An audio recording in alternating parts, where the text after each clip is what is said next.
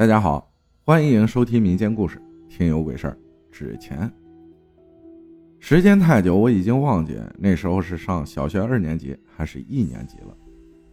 那天放学的路上碰见下葬的。农村那时候啊，都是土葬，边走边撒纸钱。小孩子放学都是边跑边追赶着玩，我也后面追着同学跑。从小就耳濡目染的听邻居婶婶们说，纸钱不要踩，不然晚上会来找你的。以前还特意踩过，觉得好玩。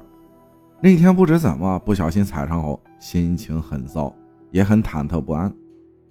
那时候村里的喜事白事都会喊上我爷爷，我爷爷木工厨子主持白事都会。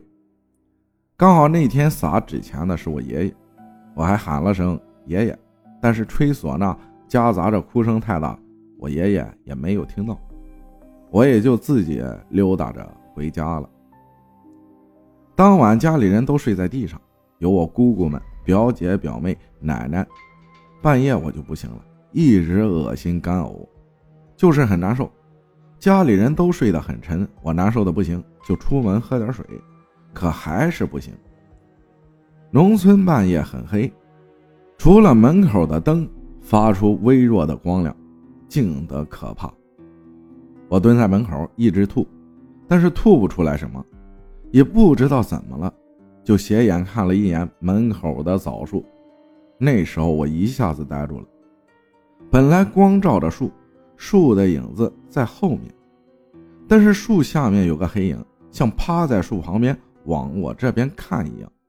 吓得我立马起身往屋子里面跑，躺在了人群中间，赶紧闭眼睛睡觉，不知不觉也就睡着了。第二天起床跟家里人说，都说我花眼了，没有人相信。后来也随着时间渐渐忘记了，不再提起。听到有人说点灵异的事儿，总会想起这件事。现在想一想，也没有伤害过我什么，就觉得也没什么了。还有一件事。那天晚上回来的比较晚，以前很少带着孩子天黑往家赶。那晚有事耽误了一会儿，回来匆忙就带着他俩赶紧进屋了。忙活了一阵我累得够呛。哄睡后，我就摸索玩了一会儿手机，没一会儿我也跟着睡了。我有两个孩子，双胞胎，哥哥从出生就贪睡，弟弟是听见点声响就会起来。睡得迷迷糊糊的时候。哥哥就突然起来，起身边哭边往卧室门口走。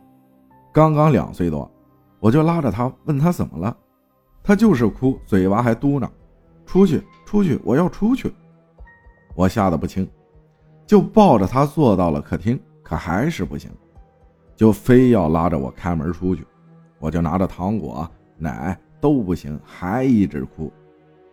我那时候突然就害怕了，突然不知怎么了。可能母爱比想象的伟大的多，我一下子定了神，生气的情绪硬是压下了害怕。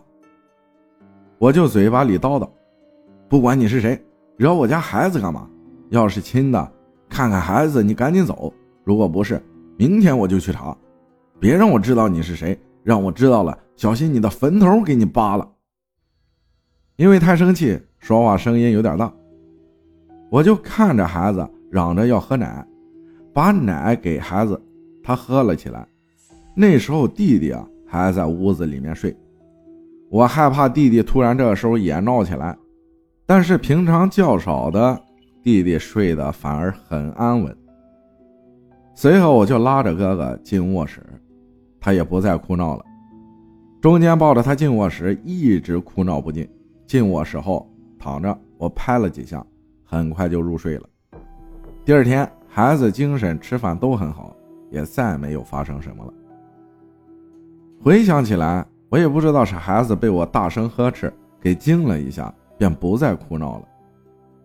因为跟婆婆教育不一致，一直是我带着他俩，老公也在外地上班。后来我打电话问了我妈，我妈就说以后回去晚了就扒拉一下孩子头发，拍一拍。最近总听阿浩讲的故事，都是些身边发生的，我也不知道是否有，就当个小故事给大家听吧。感谢琳琳分享的故事，挺好的。谢谢大家的收听，我是阿浩，咱们下期再见。